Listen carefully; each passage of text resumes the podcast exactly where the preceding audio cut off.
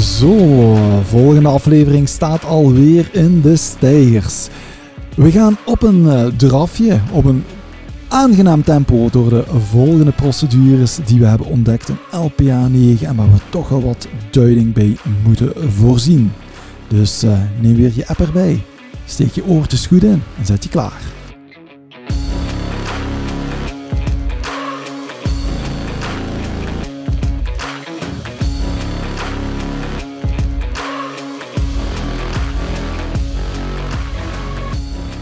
Yes, yes, yes, daar zijn we weer. En um, terwijl we eigenlijk de muziek nog lieten draaien, was uh, Francisco al druk aan het fotograferen. Francisco, beeldmateriaal vastleggen, man. Ja, ik vind dit uh, toch wel vrij uniek. We hebben iets nieuws uh, bedacht.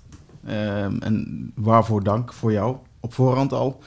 Um, we hebben geprobeerd met deze podcast het, het scholen aantrekkelijker te maken. Door niet alleen maar droog in de stof te ja. duiken, maar uh, om mensen op een andere manier uh, te laten leren. En daar is deze podcast uh, een en onderdeel van. Vind je, vind je dan dat. is dit verplicht? Moet, nee. moet ik dit nu luisteren? Nee, ik denk, ik denk ook niet dat. ehm, zeker in ons werkveld, dat het gewoon. dat het averechts werkt. Er, dus ik denk dat het vanuit de professie moet komen en vanuit jezelf. Intrinsieke ja. motivatie noemen we dat met een mooi woord. Ja. Um, om zelf beter te worden, om zelf op de hoogte te zijn. Maar ik denk dat we wel um, tools moeten kunnen aanreiken om het leuker, aantrekkelijker en makkelijker te maken. Maar natuurlijk verwachten we wel dat ze voorbereid naar die LPA-training komen. Ja, dus ja. ik zal het ook zeker in de beschrijving zetten van deze podcast. Je mag natuurlijk zelf bekijken, heel jouw LPA, als je kritisch bent en je kan het vergelijken en je wilt het vergelijken. Uh, voor degenen die nieuw beginnen natuurlijk binnen de organisatie, die hebben het geluk, die krijgen meteen de nieuwe LPA in Harderwijk. Um, maar ik zelf, um, ik zou zeker deze podcast erbij nemen. Simpelweg omdat je dan soms een andere invalshoek naar je protocol kan bekijken en een reden daarvoor vindt. Nu, we gaan misschien meteen met de quick win beginnen. Gegevensverstrekking. Check inhoudelijk conform, daar zit niet veel aan. Komt het protocol GGB, het volgende protocol in je app. Dat is wat nieuwe inhoud en vormgeving, maar ook dit, GGB, dat zijn die taakfiches, hè? Dus, dus dat loopt als een trein. Dat zou in principe ook geen geheimen mogen kennen. GGB een paar jaar geleden aangepast, geloof ik. Een vrij grote scholing geweest in samenwerking met het kenniscentrum. Uh, dus dat is zeker even opfrissen. Dan loop ik even door en, uh, naar hypertensieve aandoening, ante-durante en postpartum. Ook geen grote wijzigingen, dus daar mag je ook heel even doorgaan. Maar ik wil wel heel even graag stilstaan bij die suikerlevels. Hypoglycemie. Um, Frank, daar is wel een wijziging, heb je aangestipt, hè? met name in de, uh, het percentage glucose dat ze gaan geven. Ja, uh, als we kijken naar verschillende richtlijnen en bijvoorbeeld ook de richtlijnen van de Nederlandse Internistenvereniging, het acute boekje, uh, wat ook wel bekend is, was er altijd al keuze tussen glucose 10%, 20% of 50%. In regio 24 hadden we ook een regionaal protocol voor glucose 50%. Maar de afgelopen jaren zijn er verschillende studies geweest die toch aangeven dat het uh, klinisch effect van 10% of versus de 50%, dat daar geen verschil in zit. En dat we bij de 50% wel meer complicaties zien. Als het bijvoorbeeld uh, extra vazaal gaat, dan krijg je meer lokale complicaties. En je, krijgt ook meer uh, hyperglycemische ontregeling na toediening. dus daarom is er ook bij dit protocol landelijk bewust voor gekozen en beschreven om niet meer voor de 50% te gaan. En daarom is dat regionaal protocol ook komen te vervallen. En gaan we met de glucose 10% uh, werken. En dat zal ook voor uh, velen zal dat weer even wennen zijn. Dat er een uh, ampul verdwenen is. Maar dat is dus met onderbouwing en bewuste afweging is dat gebeurd. Oké, dat is super. Zeg maar Frank... Um Eigenlijk zitten we vooral het belangrijkste nu te denken. Dat is, dat is niet die aanpassing naar LPA. Ik onthoud vooral dat we nog steeds geen prijsvraag hebben gesteld in de vorige aflevering, waar jij met de ambulance mee op pad ging en, uh, en de lunch ging voorzien. Dus hou even die gedachte aan. Niet dat het je weer per toeval ontglipt, maar zeker als we aan jouw protocol komen rond de ICD, waar je toch wel een voorliefde voor hebt, gaan we daar even op ingaan. Ik weet niet of Gert-Jan nog een prijsvraag ook... Wilt je ook iets verloten? Nee, nee, het is goed zo. Oké, okay, dat is goed. Ja. Okay. Een dienst met een diner.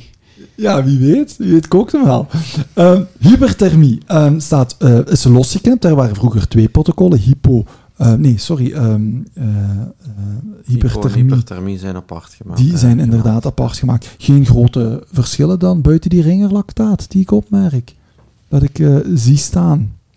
Weer gewoon een dosageverschil, hè?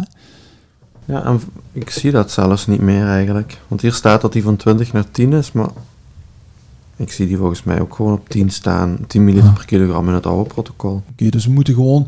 De boodschap is weer... Je ziet soms hoe klein die nuances kunnen zijn. Als je dan toch gaat eh, pappen en patten en wat is het allemaal... en je gaat met een werkdiagnose al op pad... neem zeker dat protocol erbij. Want het zit soms in die kleine finesses... dat die wijzigingen zitten. Ehm, misschien een, een legaal vraagje. En nu, ga ik me naar alle drie eh, even wenden. Stel je voor, hè, ik ben zo ingebakken met die, met die LPA 8. En ik doe het dan toch per vergissing fout. Je doet dat niet expres, hè. En ik maak een kleine dosage fout. Want je ziet hier vaak verdubbelingen of juist ondubbelingen. Ga ik, ga ik nu ineens iemand doodspuiten? Ga ik problemen krijgen of niet? Eh, is, is, is een heel relevante vraag en dat hebben we natuurlijk telkens wanneer er een protocolwijziging is. Ik denk dat de gedachtegang moet zijn dat het, eh, het, het streven, het absoluut streven is altijd het nieuwste protocol te volgen. Maar eh, mocht je een keer eh, het oude protocol of de oude dosering schiet je nog te binnen en je dient die toe. We behandelden de patiënt al hartstikke goed. We zijn telkens het proberen het net een stapje beter te doen. Maar je, ja, je behandelt de patiënt nu niet opeens slecht. Het is niet dat je in eh, maart de patiënt nog goed behandelt en vanaf april, van, vanaf LPA 9 behandel je hem slecht. Dus dan moeten we wel natuurlijk eh, de nuances in blijven zien. Oké, maar dat is wel een... ik kan me voorstellen voor de mensen op de, op de baan kan het wel belangrijk zijn om te weten, je wordt niet, bij wijze van spreken, nog voordat je hier eh, voorbij Adams Drum World rijdt, er ligt hier geen sniper klaar om je uit te schakelen op het moment dat je hebt vergist, maar wel een warme oproep, omdat het protocol zeker bij, bij, de, bij de pap, en zullen we dan zeggen, toch eens even erbij te nemen om te kijken. Ja, ja en er zijn natuurlijk ook wel wat protocolwijzigingen waarbij eh, bewuste afweging is gemaakt om dingen niet meer te doen of anders te doen. En dat is natuurlijk niet zonder reden. Dus het is wel van belang om de nieuwste protocolversie wel altijd na te blijven streven. Kan jij het dan wat schetsen binnen het protocol ICD? Nou, in het LPA 8 was er een eh, protocol pacemaker eh, ICD. Dat was vrij bazaal en ook bijvoorbeeld magneetgedrag voor de verschillende type devices was daar eh, niet helemaal correct beschreven. En vanuit de ja, expertgroep cardiologie van de protocollencommissie is mij gevraagd om dat protocol te herschrijven. En daar is nu het protocol ICD en het protocol pacemaker uitgekomen met ook een VLPA die geactualiseerd is. Misschien is dat wel een leuke voor de, eh, Voor de prijsvraag. voor, voor, voor de prijsvraag. Maar dan moet je denk ik snel zijn. Want eh, in de appversie zoals die nu online staat, staat nog een eh, onnauwkeurigheid. Daar hebben ze mijn beschrijving niet helemaal overgenomen. Eh, dat is al door één ambulancecollega van regio 23 opgemerkt en eh, gemeld. Oeh, Dus hela- helaas is die uitgesloten van de quizvraag. Misschien van de andere kant ook een beetje flauw. Maar eh, mocht je hem zien, dan eh, is dat wel een leuk om aan de bel te trekken. Ja, dus welke onnauwkeurigheid zit er in het protocol ICD? Ja, En dan mag dan een mail naar jou. Ja. En eh, de stel, ik, gelukkige... stel ik me gelijk kwetsbaar op. En misschien komt er dadelijk een hele lijst aan onnauwkeurigheden naar voren. Maar eh, ja, dus er, is een stap iets eh over gesimplificeerd. Oké, Ze hebben een perfect. beetje de binnenbocht genomen. Voor de luisteraar weer, inderdaad, je mail dat zeker naar Frank. Maar ook weer even die klik maken met het intranet, met Puls. Als je vragen hebt over een protocol ehm, die relevant zijn. Stap 1, betrek jouw collega's. Ga aan die koffiekamer, ga daarmee in dialoog. Van wat maakt nu dat we A of B moeten doen? Hoe zie jij dat? Komen jullie er niet uit? Is de volgende stap. Nee, Constantine, lopen nog mensen met die vraag rond. Centraliseer dat, plaats het op puls, zodat ook medisch management de kans krijgt om erop te reageren. Het moet natuurlijk geen, zoals we in het Vlaams zeggen, een hinnekot worden, waar iedereen door elkaar begint te gaan. En het is zeker geen therapiegroep op puls, maar als je een goede vraag hebt gefundeerd, plaats die er even op en dan ga je zeker reactie krijgen. Hè. Dat stimuleert het leren ook, dus dat is altijd wel fijn. En ik, de, de medewerker van regio 23 die het al gesignaleerd heeft, noem ik even bewust niet bij naam. Niet omdat ik hem de credits niet gun, maar omdat het een ja, publiek, publiekelijk toegankelijke podcast wordt, zoals ik begreep. Ah ja, oké. Ja. ja, maar we, we, eh, we, we sturen nu al onze warme gedachten naar die collega van Regio 23. Ik zie Francisco al met zijn ogen samennijpen omdat hij bezig is met die gedachten. Dus eh, ik hoop dat die collega het nu warm voelt worden op de juiste plaats. Dan gaan we naar eh, infectiepreventie, intoxicaties. En dan kom ik ook nog bij intoxicaties specifiek. We lopen er even door. Infectiepreventie, dat is geactualiseerd, wat uitgebreid. Geen zware items die naar boven komen. COVID is geïntegreerd. Covid zit erin, prachtig. Ja, die hadden we toen nog niet bij LPA 8. Vervelend beestje, maar die zit er nu mooi in. En nu is het Ja. niet meer zo vervelend dan. Hè. Eh, intoxicaties. Ehm, misschien even de link leggen met het protocol, want zo zie ik dan intoxicaties. Alcohol. Ik heb begrepen dat regio 23 had een protocol alcohol, maar dat zit nu ook in LPA 9 vervat. Ja, dus dat regionaal protocol is ook een van de voorbeelden. eh, dat is komen te vervallen. En eh, LPA 9 voorziet in algemeen intoxicaties eh, qua protocol. En er zijn ook weer een aantal specifieke uitgelicht, waarbij ik jullie vooral uitnodig van eh blader er eens doorheen. Er staan wat nieuwe contactgegevens weer op van het Nationaal Vergiftigingen Informatiecentrum. En blader er eens doorheen. En die, hebben, die zijn inderdaad met die hyperlink ook eh, gelinkt. Ik denk aan de vorige aflevering waar Francesco dat ook duidelijk wist te zeggen, dat je meteen kan doorklikken en eh, contact opnemen. Dus eh, die zit er ook in, geweldig. Wat Ja. ook nog vernoemenswaardig is dat CO-intoxicatie. Daar is Ja. ook een regionaal protocol van. Dat bestond al in 24, maar nog niet in 23. En nu dat hun binnenkort een nieuwe monitors krijgen van Corpels, hebben ze ook de mogelijkheid om HBCO te gaan bepalen. Dat is wel een eh, controversieel eh, onderwerp, omdat er laatst nog een abstract is geweest op het EUSEM-congres, waarbij die meting aan de hand van pulsoximetrie, als ik het zo mag noemen, wel wat in twijfel getrokken worden. Maar we hebben daar wat, huiswerk over gemaakt en in ons protocol hanteren we wel een, een grote marge om, om, ehm, om hoe moet ik dat zeggen, de, de foutenmarge die op die meting zit, daar is wel rekening mee gehouden. Dus we hebben bewust een, een iets lagere waarde eh, gehanteerd, eh, waarbij we eh, een actie gekoppeld hebben. Maar dat protocol is voor Noord dus nieuw. Ja, en dat komt dan als regionaal protocol, want het staat niet specifiek in LPA 9. LPA 9 heeft wel een stukje CO-intoxicatie, ja, bij gassen dampen intoxicatie. Maar daar maken ze geen gebruik van een HBCO-waarde. Dat doen Ah, wij dus wel. Beetje voorloper, Gert-Jan. Eh, weet ik niet. Anders als... Ik had gewoon ja kunnen zeggen, hoor. Ja, dat was, dat was de is discussie opgelost.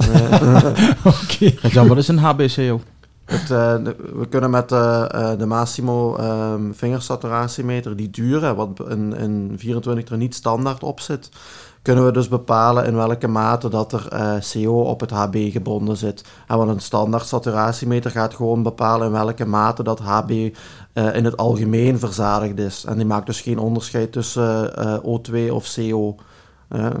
Iedereen weet wel, of, dat je bij een, eh, een, een CO-intoxicatie gewoon een saturatie van 100% meet. Maar dat wil gewoon zeggen dat die helemaal vol zit. Maar dus niet noodzakelijk met, eh, met zuurstof. Maar kan dus ook CO zijn. En dat dus, doet dus die Massimo vingersaturatiemeter wel. Massimo, dat klinkt zoals in Italiaan, hè? Daarom Massimo. kost die ook 1500 euro en zit die niet standaard op de monitor. Omdat het een Italiaan is. Nee, omdat die zo duur is. Oké. Misschien nog een andere kleine kanttekening eh, is dat in het protocol is eh, de, zeg maar, de, hoe zeg je het? De stap om als er een intoxicatie met specifieke stoffen is, om die dan in te pakken en mee te nemen en om standaard een ECG te maken, een standaard glucose te bepalen, die komt niet terug in LPA 9, maar daarbij zou ik vooral willen oproepen, ja, blijf gewoon logisch nadenken als een eh ambulancezorgprofessional. In je ABCDE zitten de stappen natuurlijk wel en eh pas ze toe waar twijfel is of waar je vindt dat het eh, nodig is. Was er geen E ERGV-protocol wat dat wel omschrijft?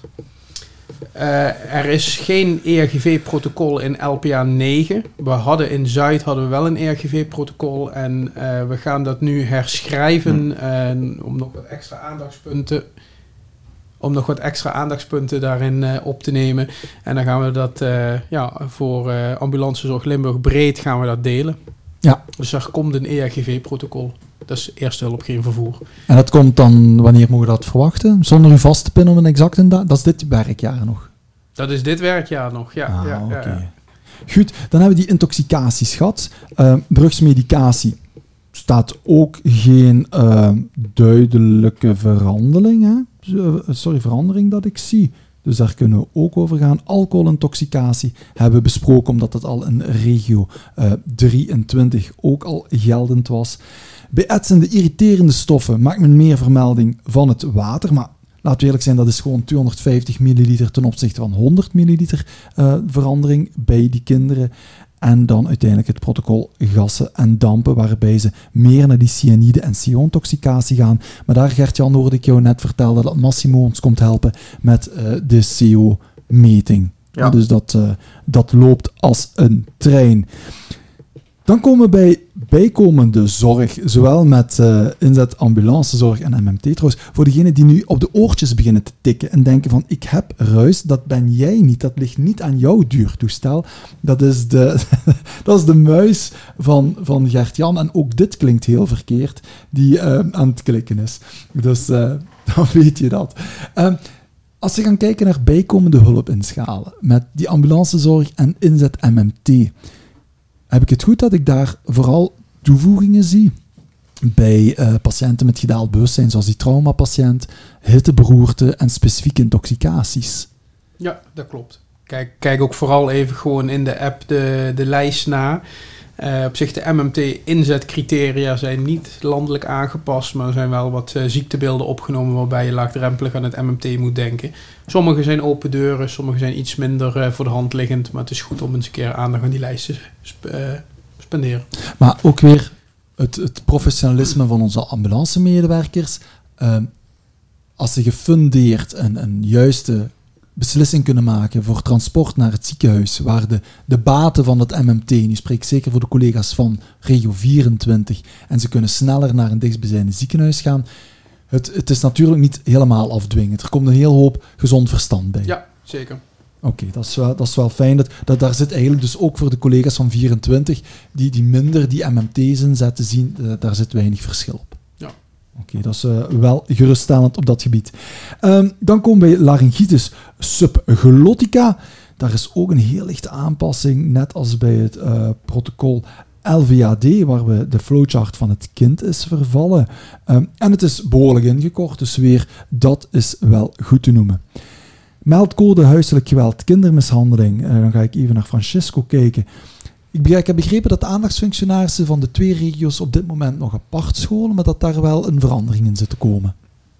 Ja, dan maken we even een klein zijstapje. Ik denk dat dat uh, een onderdeel is van de fusie. Eh, als we kijken naar uh, de samenvoeging tussen 23 en 24, ehm, moeten we daar met alle groepen, dus de trainers, de praktijkbegeleiders en eh, alle andere ondersteunende collega's die op, met opleiden te maken hebben, moeten we nog gaan samenzitten dus uh, ook hierin wordt er nog los geschoold, maar daar um, gaat wel verandering in komen.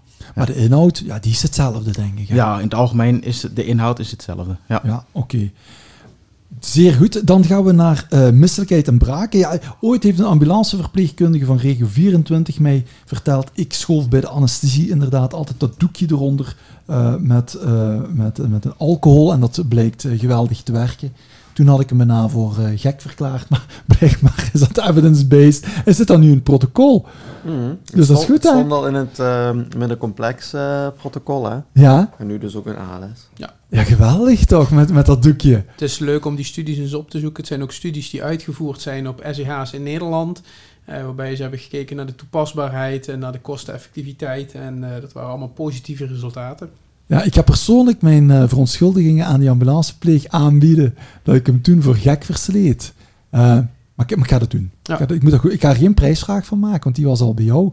Maar ik ga alleszins uh, hem aanspreken daarover, dus dat is zeker goed. Het, het, werkt misschien niet bij elke misselijkheid, maar het is een mooie eerste stap om niet medicamenteus te blijven. Ja, maar bij die, bij die waar hem niet werkt en waar je medicamenteus gaat, dan gaat je inderdaad weer die verdubbeling van die dosis krijgen. Ja. Van 4 naar 8 ondansetron. Ja, klopt. Oké. Okay. Um, bij de neusbloeding wou ik wel even stilstaan, want daar zie ik iets nieuws. Hè. Daar, daar, daar gaat er nu, gaan we een neustampon erin rammen. Dat deden we al, hè. Dat, daar ramde jij er al in? Nee, allemaal. Iedereen. Al, iedereen deed het er al in. Maar waarom staat er dan dat het nu nieuw is? Was uh, dat dan regionaal? Hetgeen wat... Nee, maar we hadden al neustampons. Hetgeen wat we wel hebben. Um, er komt een langere neustampon. We hadden vroeger eentje van 6. En ik denk dat 24 6 centimeter had, dat 23 8 centimeter had. Er komt er eentje van 10. En voor uh, het gebruiksgemak komt er ook een touwtje aan dat je kunt fixeren op de neus, zodat die achteraf ook makkelijker te verwijderen is. Maar de neustampon op zich is niet nieuw. Nee, dus jullie hebben de, de conclusie gemaakt en de conclusie was, hij moet groter zijn Langer, en dan ja. moet het touwtje eraan. Mm -hmm. Ja, oké, dat, dat is duidelijk. Vanaf wanneer komen die materialen erop, Gert-Jan? Ja, er zijn twee strekkingen. Hè. Er zijn enerzijds materialen die geen impact hebben op gebruik, die geen scholing vereisen, waar, eh, die wat gewoon op dezelfde plek in tassen en eh, kastjes kunnen komen. Die worden ehm, in de loop van februari, maart vervangen, zodra als de nieuwe kastindelingen geïntroduceerd worden op de verschillende locaties. En dan zijn er uh, anderzijds de materialen die wel impact hebben op scholing, waar instructie voor nodig is, um, die op een andere plek in een ambu terecht moeten komen uh, of in een tas. En die uh, worden um, later geïntroduceerd, um, meer bepaald tijdens de calibratieweek. En die is voor 23 wel al gepland, ik dacht ergens in april. En voor 24 ja, moeten we dat nog plannen. Oké, goed. Dan zien we het verschijnen in de auto. Maar jullie geven ook waarschijnlijk via Puls weer de heads-up mm -hmm. dat er, uh, ja, de calibratieweek wordt sowieso gedeeld. Dus uh, dat, ja. dat komt dat wel goed. Hè.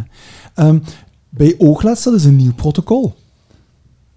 Omdat dat voorheen niet voorkwam? Of omdat ze hebben dat losgetrokken van het vorige protocol? Precies, het, staat er, het, het is een nieuw protocol, als in het staat nieuw los, maar het is inhoudelijk niet nieuw. Oké, okay, dus dat kunnen we eigenlijk ook vragen. De, de, de, deze procedures heb ik het liefste. Dat die gewoon uitgesplitst zijn, lekker makkelijk, lekker duidelijk, ook in je app. En je kan er uh, verder aan doorgaan. Een beetje flauw, maar in, uh, in, in Zuid komt er een wattenstaafje bij op basis van dit protocol. Dat hadden we nog niet.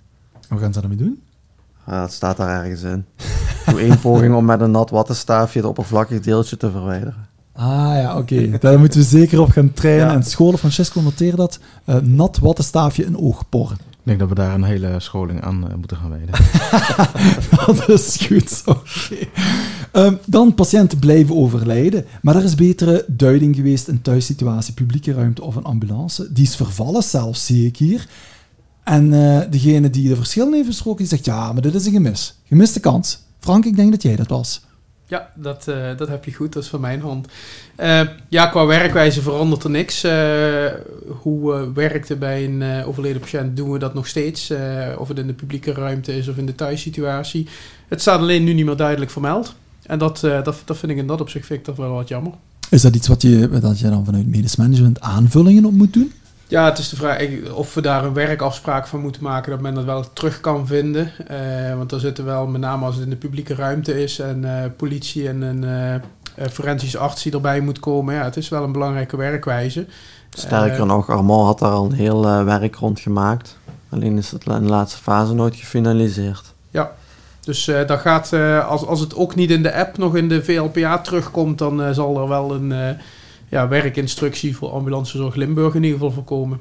Ah, met de to be continued. Ja. Om eigenlijk dat gemis weg te poetsen ja. daar. Oké. Okay. Um, dus dan zullen jullie ook wel die, die heads-up weer krijgen. Je ziet, het is wel een, een levendig boekje dat ook nog uh, op basis van nieuwe inzichten constant evolueert. Ook fijn, maar ja, met die app heb je natuurlijk het voordeel dat je kan pushen.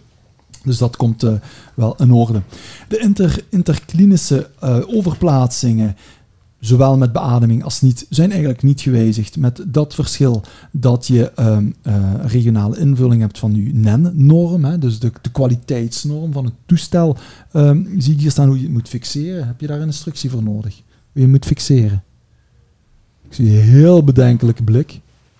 Daar zijn geen instructies, uh, of uh, er, er liggen natuurlijk wel instructies voor. En, op zich de verantwoordelijkheid ook voor veilig transport ligt met name ook bij de ambulancechauffeur.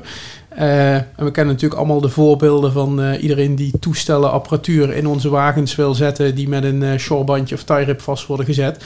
Maar er is gewoon een NEN-normering voor. En kort door de bocht gezegd is dat het 10G vast moet staan in alle drie de richtingen. En uh, als het grotere apparatuur is, moet die bevestiging ook uh, getest en gecertificeerd zijn.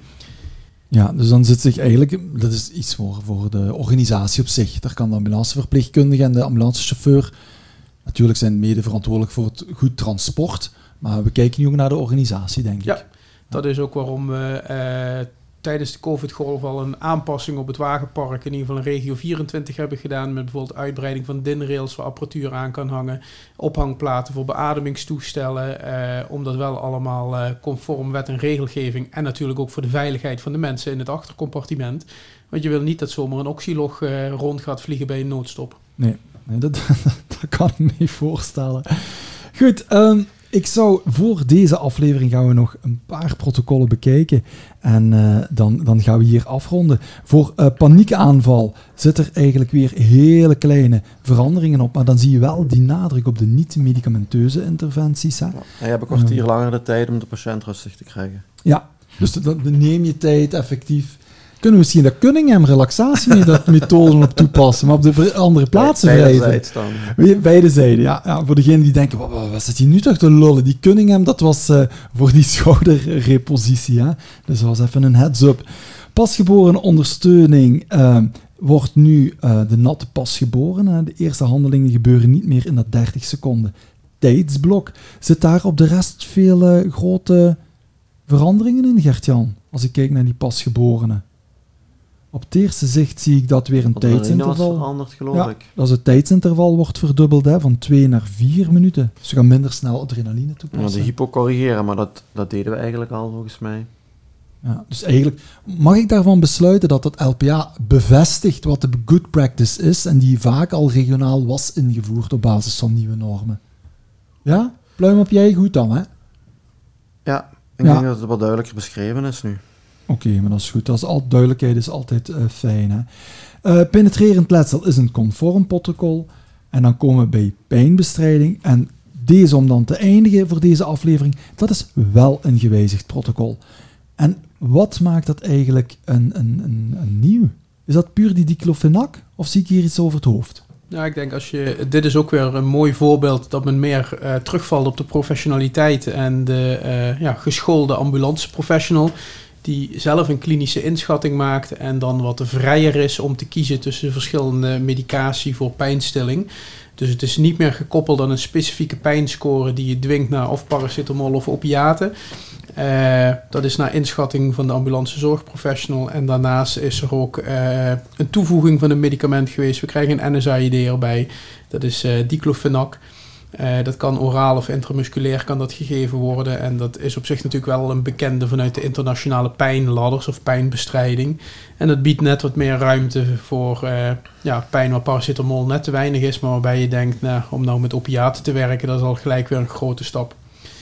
Uh, daarnaast zijn er nog wat kleine dosis aanpassingen en intervallen aangepast. Die ga ik hier nog niet heel uitgebreid bespreken. Zoek die vooral op en bekijk ze eens even. Oké, perfect. Eén is wel relevant, Frank. Ik denk, want de esketamine, hè, daar echt een opening in om meteen te starten. Of, of ketamine ehm, eh, als begindosis uh, tot een vierde milligram per kilogram toe te dienen. Werd ook wel gebruikt. Hè. De patiënt ging dan uh, vaak oud. Die, die mogelijkheid is er niet meer. Hè.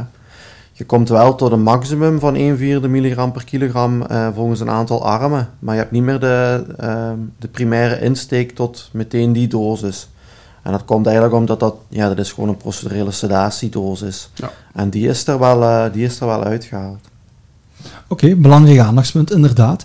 Goed, amai, we hebben, we hebben heel wat gezien. Je ziet weer het verschil met die procedures, dat die echt soms wel minimaal zit en dat je vooral dat uh, gezond onderbouwd verstand gaat gebruiken. En uh, dat is altijd goed naar onze professie. Heren, vinden we het nog fijn? Ja. Absoluut. Oké, goed. En ah, wel, perfect. Wij zien jullie terug, wij horen jullie terug in de volgende aflevering waar we mooi gaan finaliseren. Tot dan!